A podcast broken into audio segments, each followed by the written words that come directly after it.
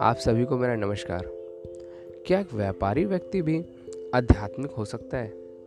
क्या एक व्यापारी व्यक्ति भी ध्यान के चरम और परम सीमा तक पहुँच सकता है? इस सवाल का आंसर जानने के लिए आज मैं आपसे एक ट्रू स्टोरी शेयर करने वाला हूँ, जो आपको इंस्पायर्ड भी करेगी, बहुत सारे सवालों का जवाब भी देगी, और कहीं ना कहीं वो आपसे कनेक्ट होगी स्टोरी तो आप ज़रूर स्टोरी को ध्यान से सुनिएगा। ये स्टोरी है एक व्यक्ति की, जो बेसिकली तो इंडिया के ही रहने वाले थे बट म्यांमार में जाके बस गए, व्यापारिक कारणों से। उनके दादाजी ने वो बिज़नेस स्टार्ट किया था। म्यांमार, जो कि उस ज़माने में वर्मा देश से नाम से जाना जाता था। उनके दादाजी ने उस बिज़नेस स्टार्ट किया था। और फिर उनके पिताजी ने उसे और बढ़ाया और फिर जन्म हुआ mister Shri S N Goenka ji का। गोयनका जी की मैं स्टोरी शेयर करने वाला हूँ आपसे। और ध्यान से सुनिएगा, बहुत ही इंस्पिरेशनल स्टोरी है ये। उनके जो दादाजी थे, उन्होंने कपड़े का व्यापार शुरू किया वहाँ पे और कुछ अच्छा ग्रो करने लगे धीरे धीरे फिर उनके पिताजी ने थोड़ा और बढ़ाया, फिर गोयनका जी का जन्म होता है वहाँ पे। और गोयनका जी अपने दादा के सानिध्य में धीरे धीरे अच्छी अच्छी बातें सीखते हैं बचपन में। जैसे कि उनके दादाजी बचपन में उन्हें मंदिरों मंदिरों में ले जाया करते थे, आध्यात्मिक चीज़ें बताया करते थे, सच की बातें किया करते थे हमेशा, कि सच के साथ रहना चाहिए, सच की बातें और ध्यान प्रक्रिया, ये सब चीज़ें बताया करते थे कि इससे तुम सच के साथ कनेक्ट होंगे। तो वो सब चीज़ें उन्हें बड़े अच्छे लगते थे और हमेशा उन्हें बताया करते थे कि व्यापार जब भी भी करो तो सच्चाई के साथ करो। कभी चीटिंग नहीं करना, कभी अननेसेसरी का पैसा नहीं लेना, सही चीज़ बेचना और सही पैसा लेना। तो इस तरीके की चीज़ें हमने बचपन में सिखाया करते थे। उन्हें अपने दादाजी का साथ बड़ा पसंद था, बड़े अच्छे लगते क्योंकि उनके दादाजी इस प्रकार के बहुत सारे इंस्पिरेशनल स्टोरीज़ उन्हें सुनाया करते थे। और नो डाउट किसे अच्छा नहीं लगेगा, हम लोगों को भी अच्छा लगता था जब हमारे बचपन में हमारे दादा दादी या नाना नानी इस तरह की स्टोरी सुनाया करते थे। तो उन्हें भी बड़ा मज़ा आया करता था। तो उस तरीके से वो सुनते थे, ग्रोथ करते थे। और उनके दादाजी एक्चुअली में उनके बहुत इंस्पिरेशन रहे हैं। तो उन्होंने बहुत कुछ सीखा अपने दादाजी से। फिर समय परिवर्तित हुआ, दादाजी भी नहीं रहे। और गोइनका जी व्यापारी व्यक्ति बनते चले गए और बहुत ही सफल व्यापारी व्यक्ति बने। काफ़ी कम उम्र में वो एक टॉप लेवल के बिजनेसमैन बन गए। यहाँ तक कि उनका जो माल था, वो बहुत सारे देशों में जाया करता था। तो उनके जो परिचय थे, वो काफ़ी बड़े बड़े देशों में हुआ करते थे। चूँकि वो अच्छा बोलते भी थे तो कहीं ना कहीं वो पॉलिटिक्स से भी जुड़ गए थे उसी देश में। और बहुत अच्छा माने जाते थे तो उनको बुलाया जाता था बोलने के लिए। फिर धीरे धीरे क्या हुआ कि 30 वर्ष की आयु तक वो बहुत ही अच्छे बिजनेसमैन बन गए। बहुत बढ़िया व्यापार चल रहा था, सब कुछ अच्छा चल रहा था। सडनली से एक एक बीमारी उनके साथ आ गई। उसे बोलते हैं माइग्रेन आप लोग ने सुना होगा। माइग्रेन जो होता है, वो सिर के भाग में होता है और काफ़ी पेनफुल बीमारी है ये। बहुत पेन होता है। जब भी किसी को माइग्रेन होता है तो उसे कुछ नहीं सोचता, बस लगता है कि कैसे भी ये बीमारी मेरी ठीक हो जाए। आपका सारा काम, सारा पैसा, सब कुछ उस समय व्यर्थ लगता है आपको। तो उनके साथ भी यही हुआ।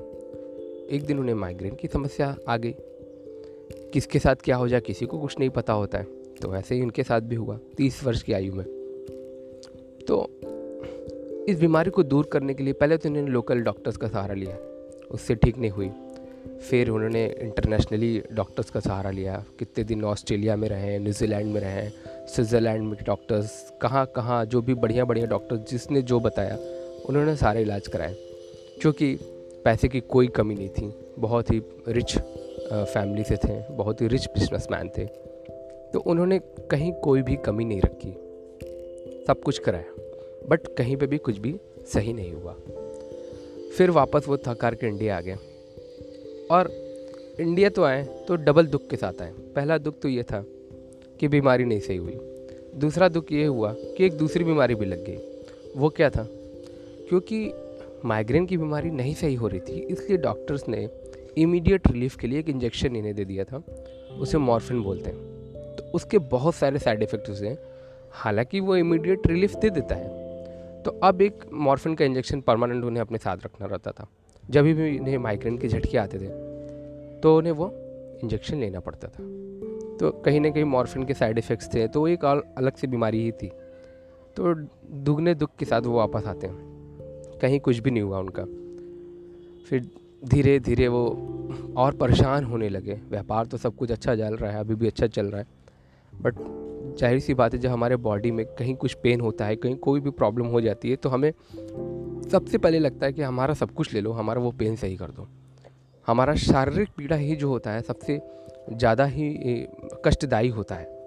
हम लोग सोचते हैं कि मानसिक पीड़ा है और, धन का पीड़ा है, ये सब चीज़ें बहुत इंपॉर्टेंट है बट जब शरीर पे कोई बात आती है तो हमें लगता है, यार, सब ले लो। कभी पेट में कोई दर्द हुआ, कभी सर में कोई दर्द हुआ, कभी पैर में कोई दर्द हुआ, कभी कोई ऐसी चोट लग गई तो उस समय लगता है कि, यार, सब कुछ ले लो, मेरा ये दर्द सही कर लो। तो उसी तरह उनके साथ भी हो रहा था। फिर वो उनके एक मित्र से टकराते हैं। वो उन्हें बोलते हैं कि एक विपशना मेडिटेशन टेक्निक है, वो आप सीखो और उससे कहीं ना कहीं आपको रिलीफ होगा। वो मन की शांति के लिए भी है और आध्यात्मिक विचारों में भी आप जाएँगे और आपको, आपकी सोच भी थोड़ी परिवर्तित होगी और हो सकता है आपकी बीमारी परमानेंट सही हो जाए। तो भाई, उन्हें लगा इतना सब कुछ किया, ये भी कर लो। चूँकि वो थोड़े कट्टर हिंदू विचार के थे, उन्हें लगता था कि यार ये तो मेडिटेशन जो टेक्निक है तो बुद्ध भगवान की मेडिटेशन टेक्निक है। क्या इन्हें बौद्ध न बना दिया जाए? तो उन्होंने ये अपना डर जो है, अपने मित्र से शेयर किया। तो उनके मित्र हंसे, बोले, ऐसा कुछ भी नहीं। आप जाओ, वो टेक्निक सीखो। नहीं समझ में आएगा, आप उस टेक्निक को मत अप्लाई करना, छोड़ देना। तो उन्हें भी बात अच्छी लगी कि बात सही है। तो फिर वो गए उनके गुरु के पास और वहाँ जाके उन्होंने सारी बात बताई। उनके गुरुजी, आदरणीय गुरुजी के पास वो गए। तो गुरुजी से जब उन्होंने ये बात डिस्कस करी कि मैं यहाँ आया हूँ, चूँकि मुझे माइग्रेन की प्रॉब्लम है, मैं उसको सही करने आया हूँ। तो गुरुजी ने उनको बोला कि भाई ऐसा है कि आप यहाँ से जा सकते हो। ये जो टेक्निक है, ये कोई बीमारी सही करने के लिए नहीं है। ये मनुष्य की मानसिकता और मनुष्य की सोच और मनुष्य को कहाँ से, कहाँ पहुँचाने के लिए है? ये मनुष्य को खुद से, स्वयं से मिलाने की एक प्रकृति है। आप खुद से खुद को जानते हो। आप अपने मन पे विजय प्राप्त करते करते हो। आप मन पे जब जीत लिए तो आप संसार को जीत लिए। आप विश्व को जीत लिए। और आप अपने आप का दर्शन करते हो, स्वयं का साक्षात्कार करते हो। और भी बहुत सारी चीज़ें इस इस टेक्निक से लोग करते हैं। तो उनके हिसाब से मन की शांति is the priority but Goenka ji का प्रॉब्लम तो कुछ और था। वहाँ पे उन्हें मन की शांति तो सेकेंडरी या रही होगी या नहीं भी रही होगी, फ़िलहाल तो उन्हें अपनी बीमारी को सही करना था। तो उन्होंने ऐसा बोला कि, भाई, आप यहाँ पे मत आओ, ये कुछ और चीज़ है। तो फिर उनके जो मित्र थे गोनका जी के, उन्होंने गोनका जी को समझाया कि, देख भाई, जो गुरु जी कह रहे हैं, वो करो। अगर वो बोल रहे कि टेक्निक सीखना है इस बीमारी के लिए नहीं तो तुम छोड़ दोगी तुम्हारी बीमारी। तुम ये टेक्निक सीखो जब ये सब चीज़ें अच्छी अच्छी चीज़ तुम्हारे साथ होने लगेंगी तो ऑटोमेटिकली तुम्हारा माइग्रेन भी ख़त्म हो जाएगा। क्योंकि वो कोर्स जो हुआ करता था, वो टेन डेज़ का होता था। दस दिन उन्हें वहाँ रहना पड़ेगा। उनके गुरुजी के आश्रम में रह के वो चीज़ सीखनी पड़ती है। और दस दिन के लिए उनके बहुत कड़े नियम थे, जैसे कि मौन रहना है, आपको बोलना नहीं है, एक वक्त का अन्न मिलेगा आपको, खाना है। और ध्यान के जो मेथड होता है विपशना ध्यान, वो सिखाएँगे। क्योंकि ये जो विपशना ध्यान है, ये भगवान गौतम बुद्ध का ध्यान करने का तरीका था, इन्होंने ही खोजा था विपशना को। तो विपशना मतलब क्या होता है? चीज़ों को देखना, बहुत सिंपल है, बस चीज़ों को एज इट इज़ देखना। तो ये कहने में तो थोड़ा सिंपल लग रहा है बट उतना सिंपल भी नहीं है। तो ये जो विपशना मेडिटेशन थी ये वहाँ से चली आ रही थी, क्योंकि आज के डेट में आप देखेंगे बहुत सारे मेडिटेशन टेक्निक्स आ गए हैं। बट मैं ये नहीं कहूँगा कि सारे गलत है बट उसमें कहीं ना कहीं कुछ ना कुछ चेंजेस हैं। जो उसका मूल प्रकृति था, वो बदल चुका है समय के साथ। उसमें कुछ ना कुछ किसी ने कुछ ने ऐड ऑन कर दिया है। लेकिन जो विपशना टेक्निक थी, वो गुरु और शिष्य परंपरा से चली आ रही थी। मतलब कि उसमें कोई भी चीज़ चेंज नहीं था। जो गौतम बुद्ध भगवान ने सिखाया था सेम उनके पास था। उसमें कुछ भी ना जोड़ा गया था, ना उससे कुछ घटाया गया था। तो वो टेक्निक उन्हें सिखाने के लिए उन्होंने उसको, उनको बोला कि ठीक है, आपको टेन डेज़ यहाँ रहना पड़ेगा। आप भूल जाओ कि आप बहुत बड़े बिजनेसमैन हो। सब कुछ भूल के आपको यहाँ रहना पड़ेगा। तो उन्होंने बोला, ठीक है भाई, ये भी करके देख लेते हैं, मेरी बीमारी जिससे सही हो जाए। तो फिर वो स्टार्ट किया। चूँकि वहाँ के कड़े, वहाँ के नियम जो थे, बहुत कड़े थे। भूलना नहीं है और नज़र झुका के चलना है। सिर्फ़ ध्यान करना है, एक टाइम का अन्न मिलेगा आपको। और ऐसा नहीं कि बोलना नहीं तो इशारे से बात करना, इशारा भी नहीं करना है। तो काफ़ी कड़े नियम थे और एक सेपरेट रूम मिल जाएगा। क्योंकि उस टाइम वहाँ पे रूम भी नहीं हुआ करते थे टेंट वगैरह वाला सिस्टम था। अब इतने बड़े बिजनेसमैन इतने रिच फैमिली से और यहाँ एक टेंट के कोने में लेटना, सोना तो ये सब करना उनके लिए तो भाई एकदम ही अलग ही चीज़ था ये। फिर भी वो रुके। एक दिन हो गया, दो दिन हो गया। जब तीसरा दिन हुआ तो ये बोले, भाई, अब तो मैं नहीं रहूँगा, यहाँ से भाग जाऊँगा धीरे से। क्योंकि गुरु गुरु जी जो थे वो काफ़ी कड़े थे। तो ये बोले कि, भाई, अब तो मैं यहाँ से निकलने वाला हूँ, मेरे से हो नहीं रहा है। इसका एक कारण और भी था इनके जाने का। हुआ क्या कि जब ये ध्यान करने बैठे गुरु जी ने सिखाया, ऐसे करना है, ये टेक्निक है, इस तरीके से करो। और भी लोग वहाँ पे पहले से थे, वो भी सीखने आए थे, वो भी कर रहे थे। तो दो चार लोग जो थे, उनमें से एक दो लोग को कुछ ज्योति जैसी दिखी। ज्योति जो हमारे भाव के बीच में होती, वहाँ पे उन्हें कुछ प्रकाश जैसा दिखा। तो चूँकि उस समय जो नियम थे, उसमें आप लंच टाइम में बात कर सकते थे तो वहाँ पर वो लोग आपस में डिस्कस कर लिए। और गोनका जी से भी डिस्कस किया कि, भाई, मुझे तो दिखी। और गोनका जी को लगा, यार, मुझे तो दिखा ही नहीं कुछ ऐसा। यानी यार एक तो मैं बिज़नेस मैन कितना मुझे झूठ सही चीज़ बोलना पड़ता है। तो कहीं मैं तो व्यापारी, मुझे तो कभी ये सब चीज़ होगा ही नहीं। मुझे तो बीमारी तो छोड़ो, मुझे तो और अब रिग्रेट फील हो रहा है कि मैं कितना गलत आदमी इन दोनों को देखो, साधारण व्यक्ति, इनको वो ज्योति दिख गई जो हमारे लिए तो टॉप लेवल की चीज़ है। मतलब हमें जो ज्योति दिख गई, हम तो अमर हो गए। इस तरह की चीज़ें या हमें दिख, सब दिख गया आत्म साक्षात्कार हो गया। हालाँकि वो एक पड़ाव ही होता है। तो उनको तो हाँ बहुत नहीं पता था और वो इससे डीमोटिवेट हो गए कि यार मुझे तो कुछ दिखा नहीं और मुझे कुछ दिखने वाला भी नहीं क्योंकि मैं व्यापारी व्यक्ति। तो उन्होंने कहा कि अपना बैग पैक करो, धीरे से गुरु के आने के पहले भाग चलो। बट वो जैसे अपना बैग वग पैक करते रहते हैं, फिर वहाँ पे एक और लेडी थी, वो आती है, वो समझ जाती है पूरी स्टोरी कि इनके साथ क्या हो रहा है। फिर वो उनको बोलती हैं कि आप मत जाइए, आप एक दिन और रहिए मैंने सुना है कि आप थोड़ा सा डीमोटिवेट हैं। आपको लगता है कि उन लोगों को ज्योति दिखाई दी, एक प्रकाश दिखाई दिया, क्योंकि वो बेटर कर रहे हैं अच्छा कर रहे हैं। और ऐसा सभी के साथ होता है, वो प्रकाश दिखता है। लेकिन इसका ये मतलब नहीं कि आप गलत कर रहे हैं। किसी को जल्दी होता है और ये एक पड़ाव है। ये भी बात जानिए कि ये अंत है। ये एक छोटा सा पड़ाव है इनिशियली पड़ाव, जहाँ पे उनको ये चीज़ अनुभव होता है। हर आदमी को अनुभव होता है एक पड़ाव पे। कुछ लोग उसी पड़ाव को सत्य मान कर टिक जाते और रुक जाते। बट वो एक पड़ाव था, जिस पर फिर हमें बहुत आगे बढ़ने की ज़रूरत होती है उसके बाद। तो उन्होंने इस तरह की बात उन्हें बताई। और अगर आप वो पड़ाव नहीं भी देख पा रहे हो तो इसका ये मतलब नहीं कि आप गलत कर रहे हो। किसी को जल्दी अनुभव होता है, किसी को बाद में अनुभव होता है, बट होता सभी को है। और आप एक दिन और रुको यहाँ पे। तो बहुत समझाने के बाद वो फिर रुकती हैं, रुक रुक जाते हैं सॉरी रुक जाते हैं। और फिर वो भी मन लगा के करते हैं और वो उनसे, उन्होंने एक बात और बोली थी कि आप किसी भी चीज़ का एक्सपेक्टेशन छोड़ दो। अपने बीमारी के बारे में भूल जाओ। आपको कुछ सही नहीं करना, बीमारी भी नहीं करनी, आपको वो ज्योति भी नहीं देखना, आपको कुछ नहीं देखना। क्योंकि जब तक आपके मन में एक भी विचार रहेगा, एक भी स्वार्थ रहेगा, आप कुछ भी जो अध्यात्म करने आए हो यहाँ पे, सुख का अनुभव करने आए हो, मन की शांति करने आए हो, कभी हो गए कुछ भी पाने की लालसा अगर आपके मन में है तो आप उस चीज़ को अनुभव नहीं कर सकते। तो उन्होंने उनकी बात को फॉलो किया और बोले कि ठीक है, जैसे इतना दिन, एक दिन और मैं टिकता हूँ। अगर मेरे साथ कल अच्छा नहीं हुआ तो मैं यहाँ से भाई धीरे से बैग उठाऊँगा और धीरे से निकल जाऊँगा, क्योंकि गुरु जी के सामने तो भागने की हिम्मत उनके पास नहीं थी। तो ऐसे ही हुआ।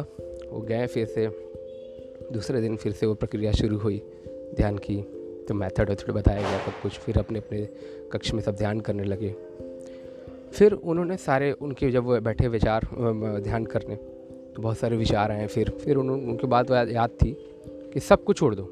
तो धीरे धीरे सारे विचारों को उन्होंने छोड़ दिया, कुछ नहीं पकड़ना, कुछ सही नहीं करना। और तीसरे ही दिन, तीसरे ही दिन उन्हें वो ज्योति का अनुभव हुआ, उन्हें वो एक्सपीरियंस हो गया। और वो एक्सपीरियंस होने के बाद उठे नहीं, क्योंकि उन्हें ये बात याद था कि ये सिर्फ़ एक पड़ाव है, उठना नहीं। फिर वो बैठे रहें बैठे रहें और बैठे रहें। धीरे धीरे वो ज्योति भी लुप्त हो गई। यानी कि वो पड़ाव ख़त्म हुआ। नेक्स्ट पड़ाव पे वो आ गया। फिर उन्हें अनहत नाथ की आवाज़ सुनाई अनहत नाथ एक चक्र होता है। मतलब उसमें एक ध्वनि सुनाई देगी। बहुत प्यारी सी, मधुर सी ध्वनि होती है। वो भी सुनाई दी। वो वहाँ भी नहीं रुके। वो वहाँ भी नहीं रुके, क्योंकि उन्हें पता था कि ये भी एक पड़ाव है। और उसको भी छोड़ के आगे बढ़ गए। थोड़ी देर के बाद फिर वो, उन्होंने अपना ध्यान खोला, मन खोला। एक समय के बाद मन फिर नहीं टिकता है, क्योंकि अभी नए नए थे तो उन्होंने खोला और उनकी आँखों में आँसू था और उन्होंने उस लेडी को बहुत बहुत धन्यवाद किया। वो भी बहुत महान व्यक्ति थी, उन्हें भी बहुत कुछ अनुभव था। तो ये सब इनिशियली चीज़ें उन्हें पता था कि लोग भागते हैं, क्योंकि इसमें कड़ी मेहनत होती है, कड़ी तपस्या होती है। मन के साथ जो हमारी लड़ाई होती है, वो सबसे ज़्यादा डिफ़िकल्ट होती है। तो उन्होंने उनको बहुत वो बोला, बहुत थैंक्स बोला। और उसके बाद से उनके माइग्रेन की प्रॉब्लम भी सॉल्व हो गई। माइग्रेन का जो दर्द था, वो भी विपसना टेक्निक से उन्होंने उसको भी सही कर ली। तो इस प्रकार से वो टेक्निक उनके लाइफ में आई और फिर वो उससे जुड़े, उनका मन बिल्कुल परिवर्तित हो गया। ऑब्वियस सी बात है, जब किसी को सत्य का अनुभव होता है चूँकि वो दोनों ही पड़ाव ही था, उसके बाद भी उन्होंने बहुत कुछ अनुभव किया बट ये स्टोरी बहुत बड़ी हो जाएगी। मेरा सिर्फ़ काम यहाँ पे आपको इंस्पायर्ड करना है। तो बहुत कुछ अनुभव किया।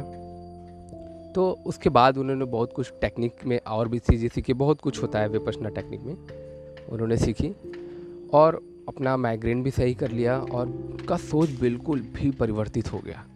बिल्कुल भी परिवर्तित और बिल्कुल एक नए ऐसे को उनका जी का जन्म लिया और ऐसा नहीं कि उसके बाद उन्होंने व्यापार छोड़ दिया, सब कुछ बंद कर दिया, ऐसा कुछ भी नहीं। वो व्यापार कर, करने लगे फिर से। और बिल्कुल नई सोच के साथ, बिल्कुल नए तरीके के साथ अच्छे से उनका व्यापार भी ग्रो करने लगा। और एक चीज़ उनके साथ हो गई कि वो समता भाव में रहने लगे। विपसना का यही काम है, आपको समता भाव में रख देगा।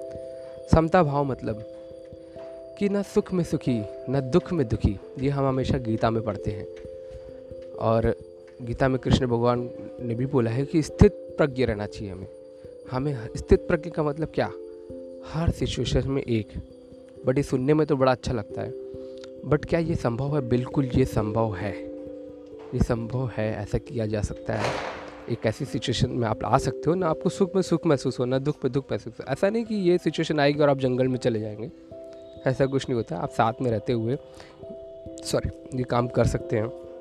इसको अनुभव कर सकते हैं। इसीलिए मैंने आपको ये स्टोरी सुनाई, क्योंकि बहुत लोगों को लगता है कि अध्यात्म करने का मतलब कि सब कुछ छोड़ के व्यापार, बीवी, बच्चे फैमिलीज़ छोड़ के आप कहीं जंगल में चले जाओ, कोई एक विशेष प्रकार का वस्त्र धारण कर लो, तभी आप आध्यात्मिक हो।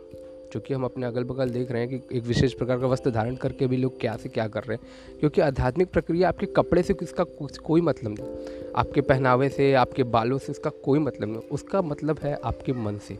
आपका मन क्या है? आप अपने मन के अधीन हो कि आप अपने मन के मालिक हो। उसका इससे मतलब है। उसका इन सब चीज़ों से मतलब नहीं है कि आपने क्या कपड़े पहने या आप कहाँ पे हो? तो सेम चीज़ एस एन गोनका जी के साथ भी हुआ और वो स्थित प्रज्ञ हो गए उन्होंने बिज़नेस अपना आगे बढ़ाया। ऐसा नहीं कि वो जंगलों में चले गए।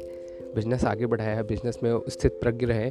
जब भी उनको कभी बिज़नेस में कभी घाटा होता था तो कभी उनको कोई टेंशन नहीं होती थी। कुछ भी नहीं। स्थित प्रज्ञ रहते तो वो आगे का सोचते थे और बिज़नेस में बहुत सफल हुए। आगे भी। और साथ ही साथ वो टाइम भी निकालते थे अपने अध्यात्म के लिए, क्योंकि उन्होंने देख लिया कि क्या सत्य है। क्योंकि मनुष्य का जीवन जो है, जीवन से लेके मरण के बीच का जो जीवन है, जिसे हम जीवन बोलते हैं, वो सिर्फ़ और सिर्फ़ मृत्यु तक दौड़ है और कुछ नहीं। हम सिर्फ़ और सिर्फ़ मृत्यु की तरफ़ बढ़ रहे हैं हर एक दिन, और इस सच को हम सुनना भी नहीं चाहते, क्योंकि मृत्यु हमें बड़ी बेकार चीज़ लगती है। और हम इसको देखना नहीं चाहते, इसीलिए सबसे ज़्यादा पीड़ादायक है। अगर हम इसको एक्सेप्ट कर ले कि ये ही ट्रुथ है लाइफ में एक टाइम के बाद जाना है, ये ट्रुथ है। तो हम इसको, अगर इसको हम हर दिन याद रखें तो हम कोई गलत काम ही नहीं, काम ही नहीं करेंगे। हम हमेशा सोचते हैं कि अगर मेरे आस पड़ोस किसी की मृत्यु हुई, टीवी में देख लिया किसी की मृत्यु होते हुए तो हमें लगता है कि वो व्यक्ति मर गया। हम थोड़ी मरेंगे, वो व्यक्ति मरा है, हम नहीं मरेंगे। बट हम उस सच्चाई को तब भी नहीं देख पाते। हम किसी को लेके अगर घाट तक भी जाते हैं उसको अग्नि भी देते हैं। फिर भी हमें नहीं लगता कि हम मरेंगे। हमें लगता वो मर गया, हम रोते। बट हमें अगर ये बात हमेशा याद रहे कि हम भी एक दिन मर जाएँगे तो ऑटोमेटिकली हमारी सोच भी परिवर्तित हो जाएगी।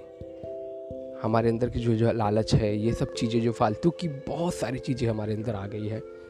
हमें पता भी नहीं है कहाँ कहाँ से आ गई अगल बगल से सीख लिया हम लोगों ने। वो सब चीज़ें धीरे धीरे समाप्त हो जाएँगी और मन में एक शांत रहेगा। शांति का प्रकृति हो जाएगी हमारी मन। और हम हमेशा ही न सुख में बहुत सुखी रहेंगे, क्योंकि हमें पता है कि ये भी ख़त्म हो जाना है, और न दुख में दुखी रहेंगे, हमें पता है ये भी ख़त्म हो जाना है। इस तरह का स्टेट जो होता है ना, वो एकदम आपको मज़बूत बना देगा और आपको हिला नहीं सकता कोई व्यक्ति। और आप जीवन में सारा काम करते हुए भी उस स्टेट में रहोगे। तो वो स्टेट पाया था एन गोलका जी ने। फिर ऐसा नहीं कि उन्होंने उस स्टेट को फिर अपने तक ही सीमित रखा सॉरी फिर वो उसको और बढ़ाना चाहते थे, उनके गुरु जी जितने थे वो भी उसको और बढ़ाना चाहते थे कि भाई जब ये चीज़ें हम लोगों ने सीखी है तो इसे आगे भी बांटना चाहिए। ये स्टेट ये एक्सपीरियंस हालाँकि उन्हें और भी बहुत सारी चीज़ें एक्सपीरियंस हुए, बहुत कुछ हुए। बट मैंने जैसा बोला कि अगर मैं वो सब चीज़ें भी डिस्कस करूँगा तो बहुत बड़ी हो जाएगी ये ऑडियो तो हुआ क्या कि फिर इन लोग का विचार बना। सॉरी तो इन लोगों ने फिर वो उस, जो टेक्निक थी, उसको इंडिया में लाने के लिए सोचा। जो कि ये एक्चुअली में इंडिया का ही टेक्निक है। क्योंकि गौतम बुद्ध भगवान एक क्षत्रिय थे, एक राजा थे और एक भारतीय भी थे। तो था तो उन्हीं का ही टेक्निक अब हमें उन्हें, उनको बौद्ध बना दिया, वो क्या कर दिया, क्या क्या क्या उनको बना दिया, बौद्ध धर्म। चूँकि गौतम बुद्ध भगवान की जो वाणी है, वो त्रिपिटक नाम की एक पुस्तक है, उन, उसमें उन्होंने लिख के रखी है, हर महान व्यक्ति कहीं ना कहीं बोलते हैं। तो उस त्रिपिटक वाली बुक में, जिसमें गौतम बुद्ध भगवान की वाणी है जो उन्होंने पूरा अपना एक्सपीरियंस शेयर किया है। कैसे उन्हें उन्हें निर्माण प्राप्ति हुई, कैसे उन्हें एक्सपीरियंस हुआ, कैसे उन्होंने घर छोड़ा सब कुछ उन्होंने बताया अपनी अपनी ज़बान से। उसमें कहीं पे भी बौद्ध धर्म शब्द इस्तेमाल ही नहीं है। सिर्फ़ धर्म वर्ड इस्तेमाल है। बौद्ध धर्म है ही नहीं। और पुरातत्व विभाग भी कहता है कि बुद्ध भगवान से महापरिवार, परिनिर्वाण लेने के 500 वर्ष तक उनके 500 वर्ष आगे तक कहीं पे भी बौद्ध धर्म का चिन्ह नहीं मिलता है। उनके 500 वर्ष के बाद बौद्ध धर्म आ गया। एक्चुअली में सिर्फ़ धर्म के बारे में बात की उन्होंने। उन्होंने बौद्ध धर्म कभी बोला नहीं। तो कुछ लोगों ने उस गुट में जाके बौद्ध धर्म जैसी चीज़ बना दी, एक और धर्म क्रिएट कर दी क्योंकि आप देखेंगे, जितने भी दुनिया में महान व्यक्ति हुए हैं, जितने भी महा ऋषि मुनि महातपस्वी उन्होंने किसी भी नए धर्म का प्रचार नहीं किया। कोई नया धर्म खड़ा नहीं किया। उन्होंने सिर्फ़ दुखों से निवारण का, दुखों से मुक्ति का मार्ग बताया। उन्होंने कुछ नया खड़ा नहीं कर दिया कि अब ये मेरा धर्म। ये जो खड़ा किया है ये तो ज़ाहिर सी बात है, उसे समझ में नहीं आया, वो एक व्यापारी है या कुछ और है, ये ऑर्गेनाइजेशन खड़ा कर रहा है। तो कोई भी महान व्यक्ति हो, किसी भी जगह का हो, वो कभी भी ये सब चीज़ें नहीं करेगा। तो बौद्ध धर्म तो ज़ाहिर सी बात है, गौतम बुद्ध भगवान ने नहीं किया ये उनके बाद जो उनके कुछ लोग रहे होंगे उधर के, उन्होंने इसको धर्म बना दिया। तो इस तरीके से ये स्टोरी है और एस गोयनका जी भी इतने महान बने, उन्होंने कभी कोई बौद्ध तो बने नहीं। बौद्ध कुछ होता ही नहीं है। बुद्ध जो वर्ड होता है, वहाँ से बौद्ध आया। एक्चुअली में बुद्ध का मतलब होता है ज्ञान। ज्ञानी, जो हम बोलते हैं, बुद्धम शरणम गच्छा में तो इसका मतलब होता है ज्ञान की शरण में जाने के लिए वो बोल रहे हैं, बुद्ध। जैसे बुद्ध से ही बुद्धू बना मतलब कि अज्ञानी अरे बुद्धू हो क्या? तो समय के साथ साथ शब्द परिवर्तित होते रहते हैं। समय के साथ साथ शब्द क्या मतलब हमारी भाषा भी परिवर्तित हो जाती है। तो वो सब चीज़ें अगर हम सोचने बैठेंगे तब हमें समझ में आएगा। तो बुद्ध का मतलब ज्ञान ही होता है, ज्ञान, बुद्धम शरणम गच्छामी, वो बोल रहे हैं। तो अब उसका बहुत सारा गलत मीनिंग निकाल लिया गया सो कॉल्ड खैर, उससे हमें मतलब नहीं है। हमें, हमारे जो काम की चीज़ है, जिससे हमारे जीवन बदल सकता है, हमें वो जानना है।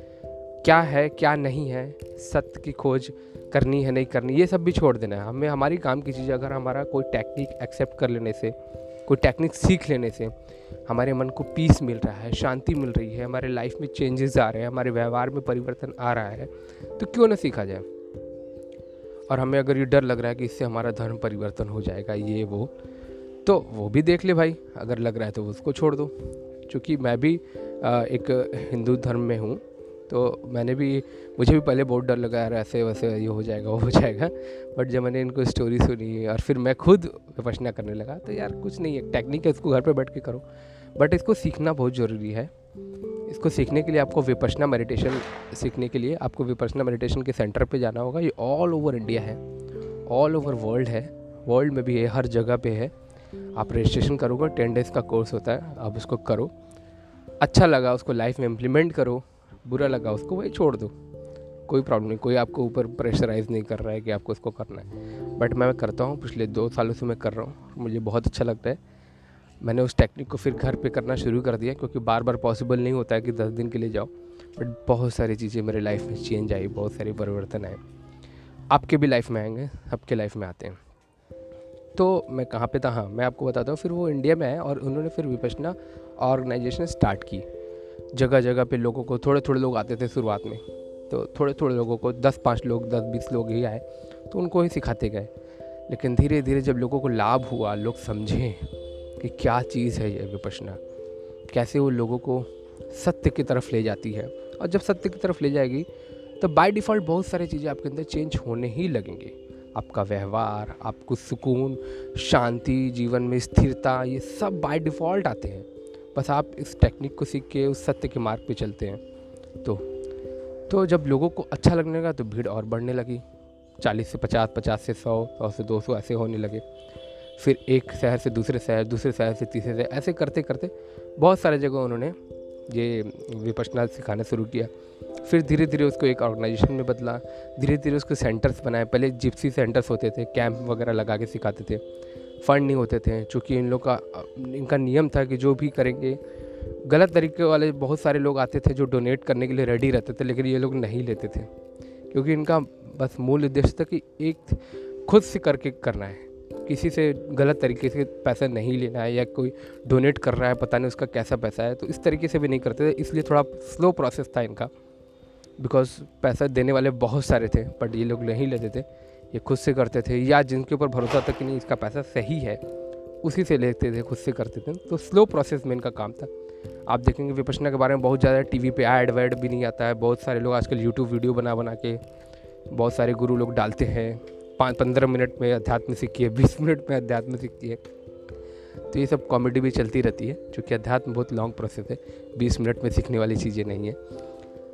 तो इस तरीके से उन्होंने ऑल ओवर इंडिया फैलाया और मैं बहुत शुक्रगुजार हूँ, बहुत थैंकफुल हूँ ऐसे गोनका जी का, कि गजब की महान टेक्निक उन्होंने मुझे दी और मैं सीखा, और मुझे बहुत अच्छा लगता है वो टेक्निक सीखने के बाद। नो डाउट मेरे लाइफ में बहुत ज़्यादा चेंजेस नहीं आए क्योंकि मैं अभी सीख ही रहा हूँ, अभी कर ही रहा हूँ उसको। बट हो सकता है आपकी आपकी जो जो तरीका हो, आपका जो सीखने की लालसा हो, मेरे से भी बेटर हो, मेरे से भी अच्छा हो तो आप मेरे से जल्दी सीख पाए और बहुत अच्छा ग्रो कर पाए, बहुत बढ़िया ग्रो कर पाए। तो ये होता है, आदमी की प्रकृति प्रकृति पे डिपेंड करता है, कौन कितना हार्ड वर्क कैसे क्या करता है। तो ये सीखने के बाद ऐसा नहीं कि मैंने भी अपना बिज़नेस बंद कर दिया, मेरा भी बिज़नेस चालू है। मैं भी अपना बिज़नेस करता हूँ आज के डेट में भी और अच्छी सोच के साथ करने लगा हूँ अब। अब घबराता नहीं हो गया बिज़नेस में बहुत घाटा होता है। आ, कहीं से बहुत लॉस हो गया या बहुत टेंशन हो गई कि यार अभी क्या होगा? यहाँ पे ये हो गया वहाँ पे तो मैं भी बहुत घबराता नहीं हूँ। मुझे तुरंत अपने आप को देखने लगता हूँ कि नहीं घबराना नहीं है ठीक है। ऐसा नहीं कि उस समय सोच की ज़रूरत पड़ती है। मैं बताता हूँ कि ऐसा नहीं कि आपको गुरु जी की आ, मतलब उनके लेक्चर्स की ज़रूरत पड़ने लगेगी आपको। याद करो, वो उन्होंने ऐसे बोला था, नहीं नहीं, वो जो टेक्निक सिखाएँगे ना, वो ऑटोमेटिक वो टेक्निक काम करने लगेगी। अगर आप अच्छे से प्रैक्टिस कर रहे हो ना तो जब भी आपको कुछ दुख की चीज़ें आएँगी जो आप सीखोगे ना वो टेक्निक तो आपको खुद समझ में आ जाएगा ऑटोमेटिक समझ में आएगा जब भी दुख की कोई घड़ी आएगी तो आपको ऑटोमेटिक वो टेक्निक शुरू हो जाएगी। और जब सुख का घड़ी आएगा तो भी टेक्निक शुरू, आपको उसका काम स्थिर रखने का रहेगा, वो स्थिर रखने की कोशिश करती है। और जितना अच्छा जितने ज़्यादा निपुण होते जाओगे, उतने ज़्यादा आप स्थिर रहने लगोगे। तो ये ये ये वो टेक्निक है। और इस तरीके से भारत में इसका विस्तार हुआ, विश्व में इसका विस्तार हुआ। और बहुत सारे लोग आते हैं, इसको सीखते हैं इंस्पायर्ड होते हैं। तो ये टेक्निक मैं भी चाहता हूँ कि मैं भी कुछ इसमें कंट्रीब्यूट कर सकूँ, कुछ हेल्प कर सकूँ लोगों की। जैसे गोयनका जी ने निस्वार्थ भाव से किया, उनके गुरु जी ने, फिर उनके गुरु जी ने निस्वार्थ भाव से किया। बिना कुछ लिए दिए। और ये जो टेन डेज़ का कोर्स मैं बता रहा हूँ, ये भी फ्री ऑफ़ कॉस्ट है। इसका भी वो लोग कोई चार्जेस नहीं लेते हैं। ये रेसिडेंशियल कोर्स होता है। इसमें आपको दस दिन रुकना पड़ता है। महिलाओं के लिए अलग होता है, पुरुषों के लिए अलग होता है। तो आप रजिस्ट्रेशन करोगे, इसमें कोई चार्ज नहीं मांगेंगे। आप वहाँ पे जाओगे, आपसे कोई चार्ज नहीं, कहीं कुछ भी चार्ज नहीं लेते हैं वहाँ पे। आपकी इच्छा, आप चाहो तो डोनेट करो, चाहे तो ना करो। आपकी इच्छा, लेकिन आपसे कोई चार्जेस मांगा नहीं जाता है वहाँ पे। कुछ भी नहीं तो फ्री ऑफ़ कॉस्ट है, आपको रेसिडेंशियल कोर्स वहाँ पे फ़ूड भी अवेलेबल है, आपको रहने को भी मिल रहा है, सब कुछ मिल रहा है। उसके बदले में आपसे कुछ नहीं ले रहे हैं और आपको दे रहे हैं। क्या दे रहे हैं? आपको आपके मन को शांत करने का एक टेक्निक दे रहे हैं। आप सीखो, लोगों को भी सिखाओ। अच्छा लगता है तो अपनी लाइफ को चेंज करो। नहीं सिखाना है, लोगों को मत सिखाओ बट अपने आप इम्प्लीमेंट करो, खुद की लाइफ को चेंज करो। ये उनका मोटिव रहा।